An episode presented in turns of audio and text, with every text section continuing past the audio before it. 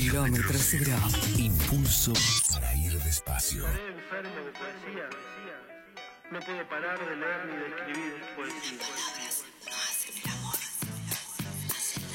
Toco tu boca, con un dedo toco el borde de tu boca. Voy dibujándola como si saliera de mi mano. Ejemplo. Yacíamos en un lecho de amor. Ella era un alba de algas fosforescentes.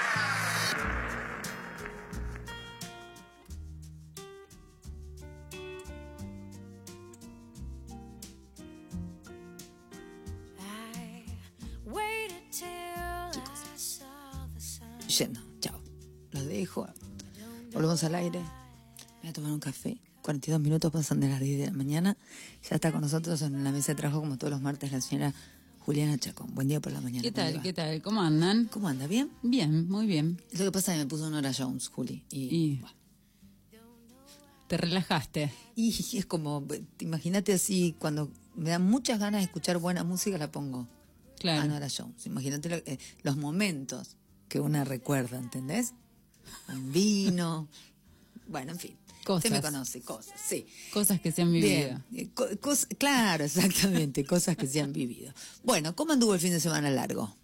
Lo mismo que un corto, mejor. No, vos sabés que un día con insomnio, feo, feo, qué feo que es el insomnio. ¿Eso es de gente mayor? Yo que soy muy de dormir mal, tipo o morsa. muy bien. Claro, un- un- me decís, eh, hora de dormir, ¡pah! caigo, ¿viste? Y no, no, me, me- por lo visto había dormido demasiado Ajá. y tuve una noche de insomnio. Muy difícil. Qué difícil es el insomnio. ¿No, ¿No se puso a escribir, por ejemplo? No, no, no, no. Porque se quería dormir. Claro. Y se pone re nerviosa uno cuando dice, dormiste. Sí, viste por que te favor, lo concentras pido". en la respiración, todo, y, y de repente te acordás que te olvidaste sacar el pollo del freezer y esas cosas. Y volvés a contar las respiraciones y te acordás de otra cosa. Y es- ¿Pero en algún momento se durmió o estuvo Sí, a las 5 de la mañana, 5 y algo. Horror. No, Eh, si le pasa más de 3, 4 días seguidos, No, por eh, favor. que no se lo deseo. no, no, porque me Eh, llevan no, presa. eh, sí, eso le quería decir. Tenga mucho cuidado porque Soy uno una a persona tener- mala, mala, mala. No, no, uno empieza a tener como, como, como actitudes eh, peligrosas, digamos. Psicóticas. Sí. Bien. Mm, Así que psicóticas. Exacto. Con- en el- con- Viste que el sol alumbra todo. ¿no? Se apaga el sol, mamita querida. Entonces, eh, Saludos a la licenciada Claro. Estefano. eh, haga, haga como, como, bueno, vea de qué manera usted esta noche puede dormir. Sí, ya ¿No? anoche dormí, ya anoche dormí. Bien, eso Y me pasa muy de vez en muy cuando. temprano. Ese día me tenía que levantar temprano, o sea, a las 7 me levanté, pero fue muy difícil todo el día. Y sí. Necesitaba el succionador de saliva, viste, del, del- del dentista para vivir. Uy, qué feo eso. ¿Viste cuando Y estás cuando te lo ponen mal, que te lastima. Un beso grande a los odontólogos, me caen re bien. Bueno, Yéndose por las ramas, se llama esto. Eh, podría estar toda la mañana, sí, te digo, porque vos ten en cuenta que nosotros arrancamos hoy el programa político. Ah, claro, es cierto. está, viste, ya eh, hay toda una energía que se tiene que está colocar. difícil el cerebro, ¿no? Y se Sí. tiene que colocar ahí como en un, qué sé yo, ponemos, no sé, pone tercera. Y tiene que poner tercera. Y Claro. pero yo quiero ir en segunda, o de golpe me está pidiendo poner cuarta el auto, y lo tenés que poner en Bien, tercera. ¿cómo se llama el programa político que ahora La está? nueva ciudadanía se llama. Ajá, ¿hora? 18.30. Bien, perfecto. Así que imagínense que si nos vamos por la rama, nos podemos ir por la rama toda la mañana, no hay ningún problema. Bien. Pero le toca. Pero yo vengo a hablar, aunque, aunque la literatura es política, vengo a hablar de literatura. Sí, y de No, hay que recordarlo varios. eso. Hay que recordar que la literatura es política. Eh, no partidaria, política, que son cosas diferentes. Sí, y, em, y Conti lo dice de una manera magistral. Algún día lo vamos a traer y lo vamos a compartir. Exacto. Bueno, hoy traje otra cosa, se llama el libro Sara Luna de Tom Maver, escritor argentino. Este libro ganó el Premio Nacional de las Artes, si no me confundo, en el año 2018. Bien. Es un libro de poemas y en la contratapa tiene eh, un análisis del escritor Leopoldo Brizuela que habla, digamos, nos presenta el libro diciendo La poesía es cosa de mestizos, y no todos y no siempre la escriben. Abrazado por el cuerpo de la madre tierra, a veces el mestizo le basta con jugar con palabras, con formas ajenas. Jugar a que se es otro, jugar a que se es libre, pero se queda huérfano. Sara Luna es canción de huérfano, canción de regreso. El libro eh, es es súper, súper interesante. eh, De, de hecho, cuando usar- dijiste el nombre, vos me dijiste Santiago del Estero.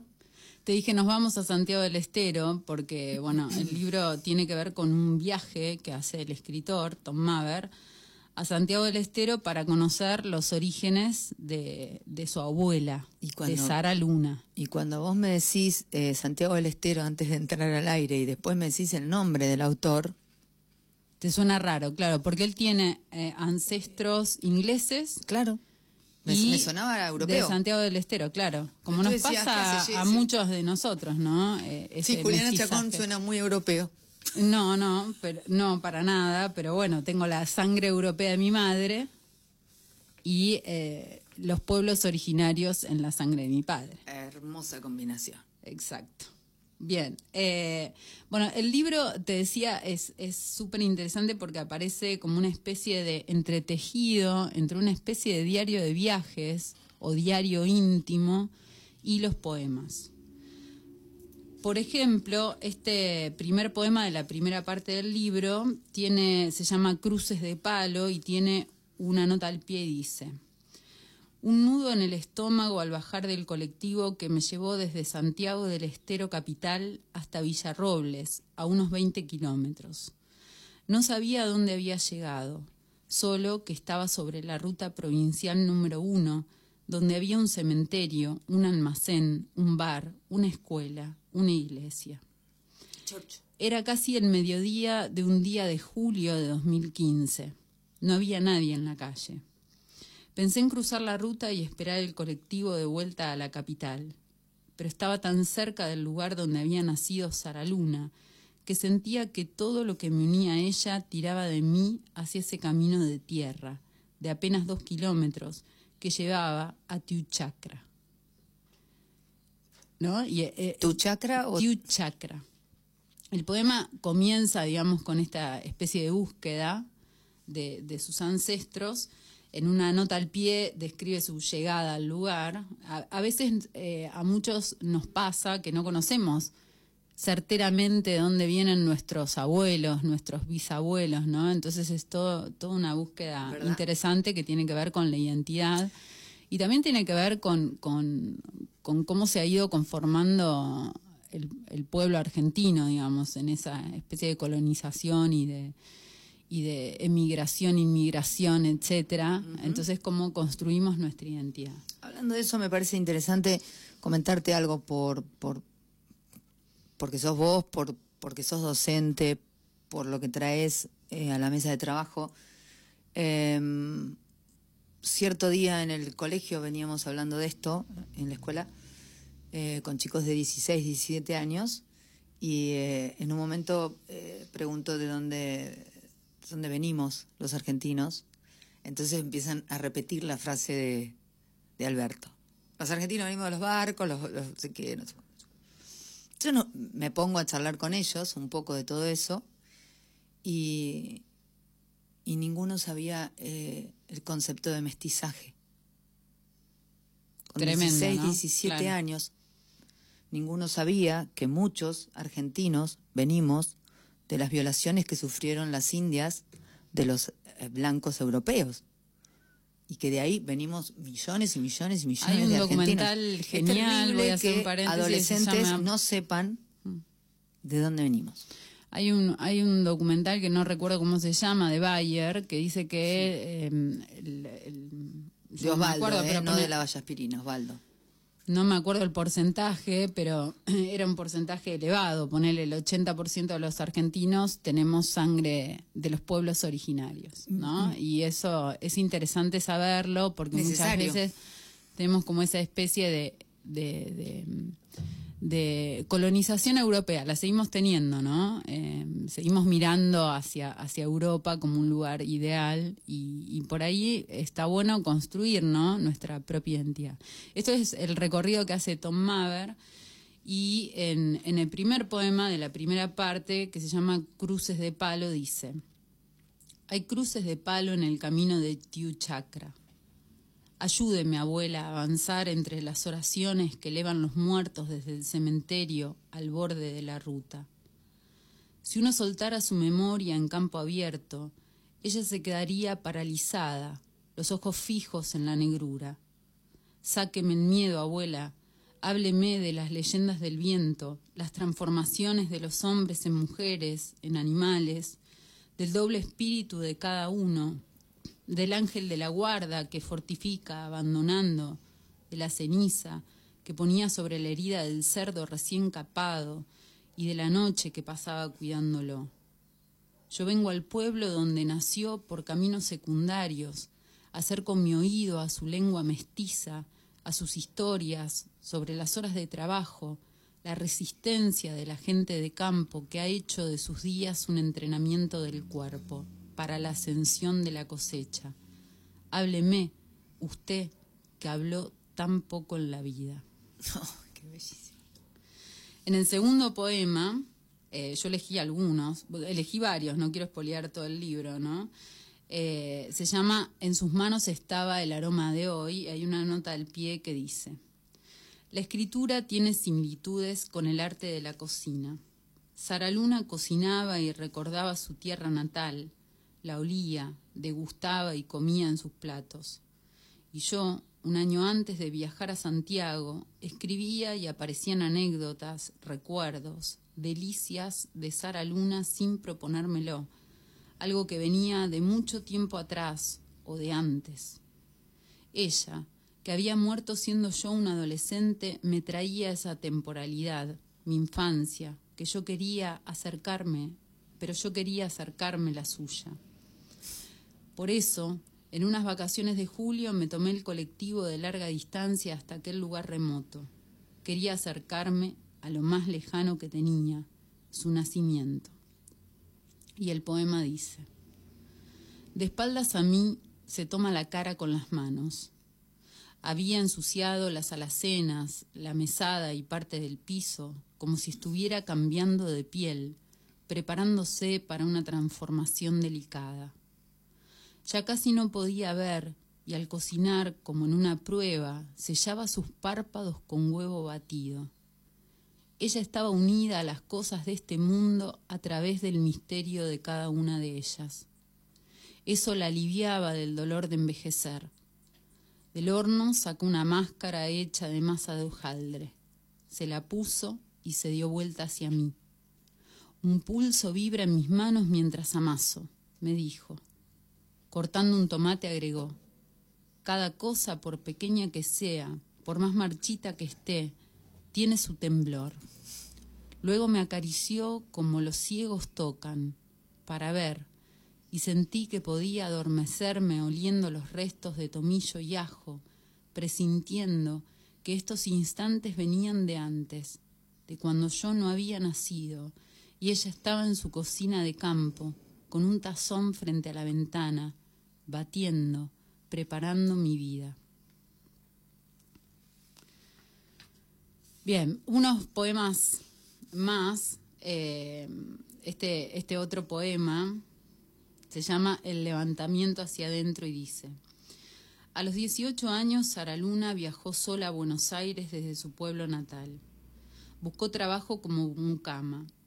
Lo encontró en la de los Fernández Madero. Acerca de ese tiempo hay un manto de silencio. ¿Qué es exactamente lo que tenía que hacer para sus patrones? ¿Cuánto tiempo pasaba en esa casa? Cuando las hijas de los Madero hablan de ella se emocionan. ¿Por qué? ¿Qué es lo que se remueve? El levantamiento hacia adentro. Testimonio de la más pequeña de los Fernández Madero. Se vino a Buenos Aires, consiguió trabajo de mucama en casa, mandó dinero a los suyos, paseó por el centro, en fin. Pronto se estrujó el hilo que la unía al lugar que había dejado, a la persona que había sido. Desde mi cuarto escuché en el altillo esa voz que baja de los cerros, los gritos. La escuché protestar. No estoy acá para limpiar baños y cocinarle a los abogados. Y lanzó un zapucay delirante como la vidala que después susurró mientras me secaba las lágrimas y se despedía de los chicos. Dijo que quería saber dónde se había desparramado su familia, dónde se oía el canto que habla de la antigüedad en que habían nacido. Me gusta mucho cómo escribe. Es precioso, es, Es precioso, muy distinto. Precioso. Tom Maver, el libro se llama Sara Luna, tiene un par de libros más que bueno, los súper recomiendo. Me da gracia porque cuando decís Sara Luna, a que no sabes a dónde me voy. ¿A dónde te vas? A la hija de Ricardo Montaner. Ay, Dios. Bueno, sigamos leyendo. Imagínate. Por favor. Ay, la lectura del fuego. Tiene una nota al pie y dice, Aurora, vecina de Sara Luna en el barrio de Balvanera, sobre la calle Venezuela, hablaba como en este poema. Alguna tarde me dejaron con ella. Cocinaba y le contaba historias a mi abuela, que la miraba fascinada. Luego cruzábamos el pasillo de esa casa chorizo y apenas cerrábamos la puerta yo le preguntaba de dónde venía Aurora. No recuerdo qué me contestaba. La lectura del fuego. Tenemos ojos y estamos oscuras. Ante el fogón la luz hipnotiza y si algo arde detrás nuestro, no es fácil estar seguros. Apenas alcanzamos a controlar el fuego, pero no las visiones. Y allí estamos, soplando sobre las brasas, contándonos nuestras vidas. Los perros han acaparado el brillo en sus ojos y el silencio en el chiquero estremece a las gallinas. ¿Estaremos atrapados en el cerco de las historias que compartimos?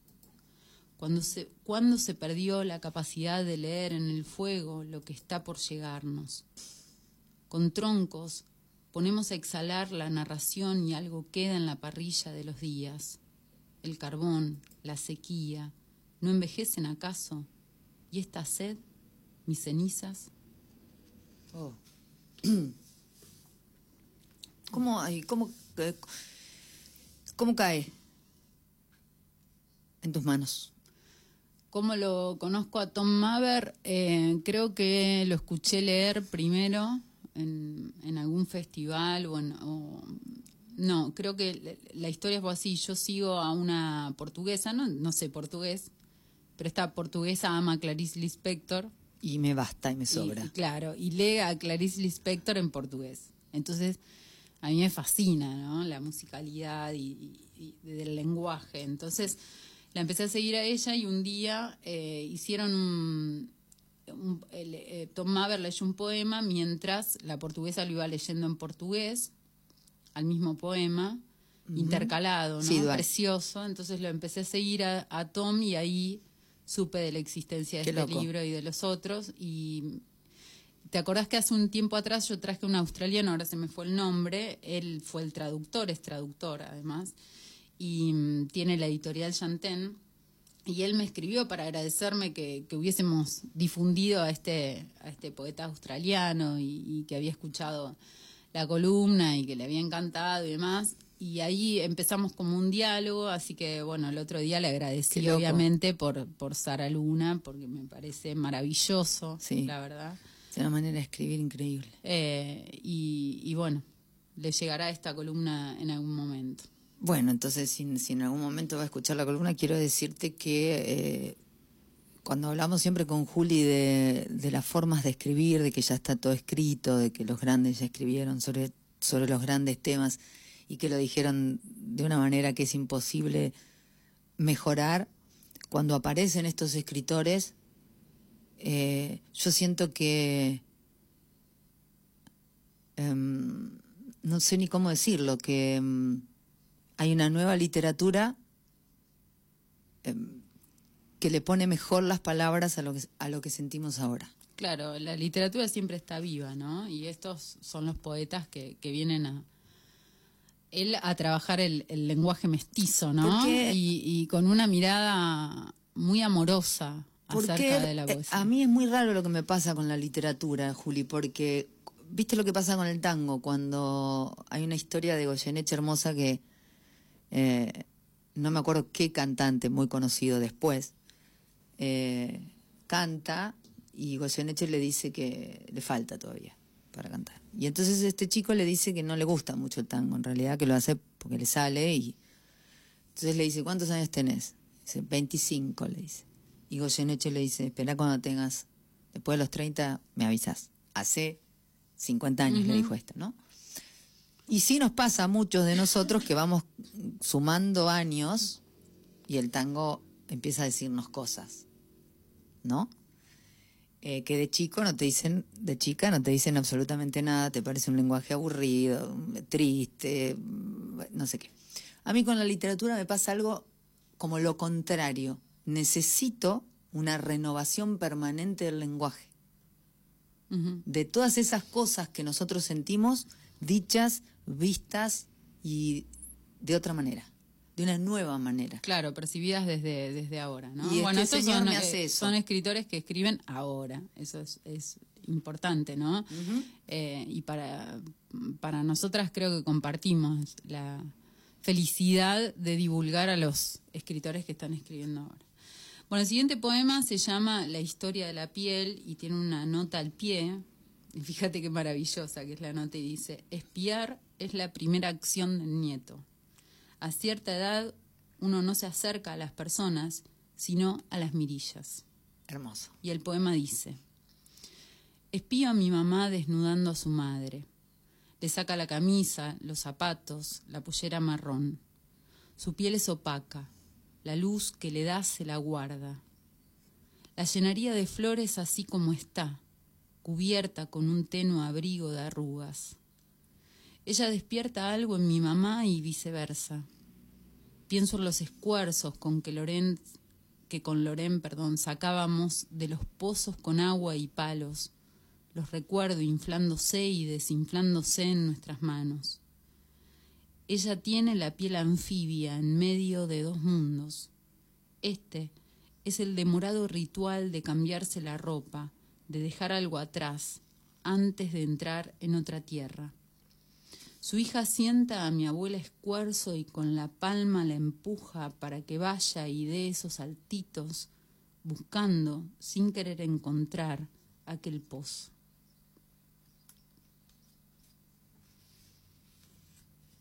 Bien, el siguiente poema se llama Mi madre sueña dónde está enterrada mi abuela. y la nota al pie dice, al poco tiempo de morir Sara Luna, su hija empezó a soñar con ella.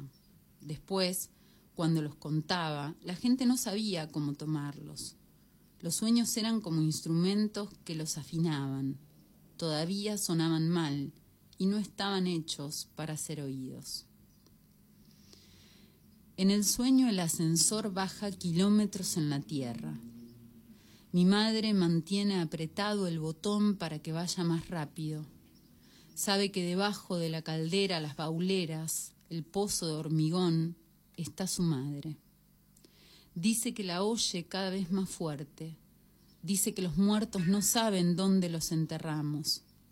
La va a sacar de ahí, donde nuestras lágrimas, las velas, las rodillas en oración la aplastan. Le va a sacar el barro de la cara y va a desenterrarla para llevarla a Santiago. Lleva flores, algo que muera más rápido que sus pesadillas.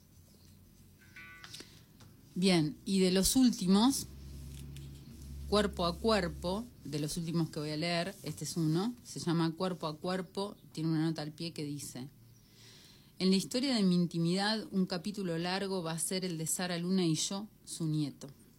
Capítulo que se cierra con una escena casi secreta, la del agonizante dando consuelo a un deudo. Ella, que se moría, me decía que iba a rezar por mí. Es conversar con la moribunda, pase lo que pase, seguirle hablando. No es atarse ni soltar, es quedarse cerca, a un palmo del aliento de vida que se agota. Mi abuela le hablaba al cordero cuyo cuero luego pelaría y cosería los pedazos de madera de poleo que había reservado para hacer su caja. Con un hilo unía las dos tapas y por último le ponía la cuerdita hecha de cola de caballo, cuestión de que vibrara con los golpes. Antes esto se hacía con cascabel de víbora o con pluma de cuervo. En cada caso mi abuela pedía permiso. Tomaba al animal y lo acariciaba largamente susurrándole al oído. Había que convencer ese espíritu de entrar en otro ciclo, el del tambor y la copla. Pero en el hospital, cuando ya no esperábamos que reaccionara, mi abuela abrió los ojos, me vio y dijo que iba a rezar por mí y que me portara bien. La moribunda oraría por mí. Incluso desde ese borde me traía bendiciones. No, sin palabras. sin palabras. Tierra Catalante. en las camas. Oh, sí. Tierra en las camas. Tiene una nota al pie, ¿no? Esto es súper interesante lo de las notas al pie y dice, en ningún momento mencioné a mi abuelo, su, su negro, su negro, su abuelo, el abuelo Pancho. Se conocieron en Tiu Chacra. Él era Jaimes de apellido. Yo no llegué a conocerlo. Murió de un paro cardíaco a los 24 días de nacido yo, el 26 de diciembre de 1985. Casi un relevo. Él salía, entraba yo. Mi abuela fue el primer amor de mi vida. Tierra en las camas. Oscurece y se sacan las camas afuera. De día el verano pone a cocinar los cuartos y de noche familias enteras duermen en la intemperie de los patios. Pero ese fondo de cocción que es cada uno tarda en enfriarse. Y la luna, que no por vieja ha dejado de alumbrar las mareas que trae y las criaturas que altera, baja a olernos de muy cerca. Inhala y exhala y pronuncia, ella lo cree así, el nombre de su negro. Y con eso basta para que se meta entre las sábanas el alazán, aunque no esté, aunque no sean sus dedos los dedos con los que ella desata los nudos de la viudez, y se va vertiendo para adentro, ablandándose en la cama que gira y donde su negro da paladas con su lengua en su prensa de olores sueltos en la noche bermeja, atados al vientre de Saraluna, que es el curanto cocinado en secreto y que ahora el fugitivo come en el frío de la madrugada. Cuando vuelva el calor se sentirá menos polvorienta, su piel se habrá estirado para ser la habitación más oscura de esta provincia. Bien, y el anteúltimo, Nacida en los Pozos. Para mí es Nacida en los Pozos es... Es, es, es la que va. Nacida en los pozos, tiene una nota al pie que dice, los recuerdos de otro a veces parecen ser los sueños de uno.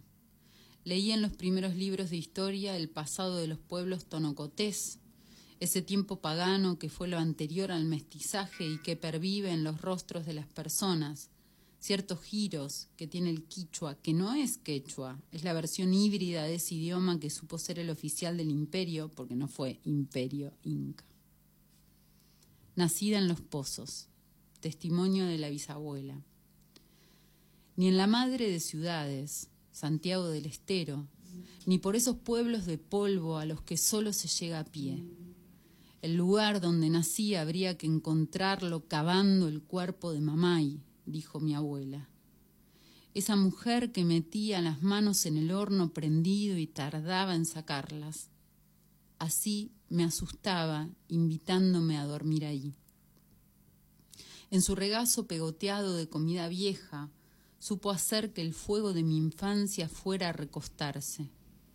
Mi madre fue una cosa polvorienta como esta provincia. Nunca perdonó que hubiera estado dentro suyo y la pateara. Si me había parido, podía ser mi jefe y señora, gritaba desde la cocina. Decía que yo le había volcado sombra en el vientre. Ella me iba a educar para la vida en el campo. La veo en mi cuarto cortándole la cabeza a una gallina, el brazo que se alza, el filo, el animal decapitado golpeándose ciegamente contra mi cama. Con mi nacimiento empezó el calvario en su carne, y cada vez que volvía del trabajo se ponía a cavar al costado de los corrales, buscando alguna señal de brujería. De esa bestia arrodillada nací. Y el último, y con este me despido, estos son los poemas, algunos de los poemas de Sara Luna, eh, que está editado por Chantén, del poetazo Tom Maver.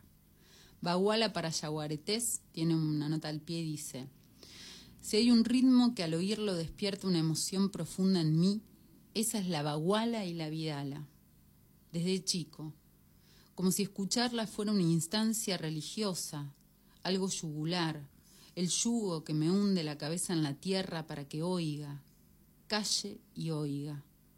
Mucha música es para bailar, acompañarla con el cuerpo, no esta. Con la vidala el cuerpo presta atención inmóvil. Algo similar me ocurrió cuando escucho que alguien habla en quichua, que esta sea la reivindicación de mi lengua materna, de mi abuela, de la lengua de las mujeres. Baguala para yaguaretés. Contarse secretos no las libera del peso que cargan las mujeres de mi familia, del aliento que les respira en la nuca, del yaguareté montado a sus espaldas. Ninguna hermana o tía habla de peleas o golpizas. Nadie se ríe de los celos o vergüenzas de sus hombres. Solo se miran. Son las encadenadas. Un círculo cerrado en la noche a campo abierto. En medio, un fuego les deja ver las caras y el pelo movido por el aliento del animal. Embrujo sobre embrujo, empiezan con las bagualas, con la caja sacan la seguridad de una curación a través del lamento y cantan con miedo y respeto y solas. Entonces los yaguaretés paran sus orejas y empiezan a temblar. Saben que las oyeron y luego soltaron los maridos borrachos, sus queridos autoritarios que se ahuyentan por lo que no comprenden de ellas.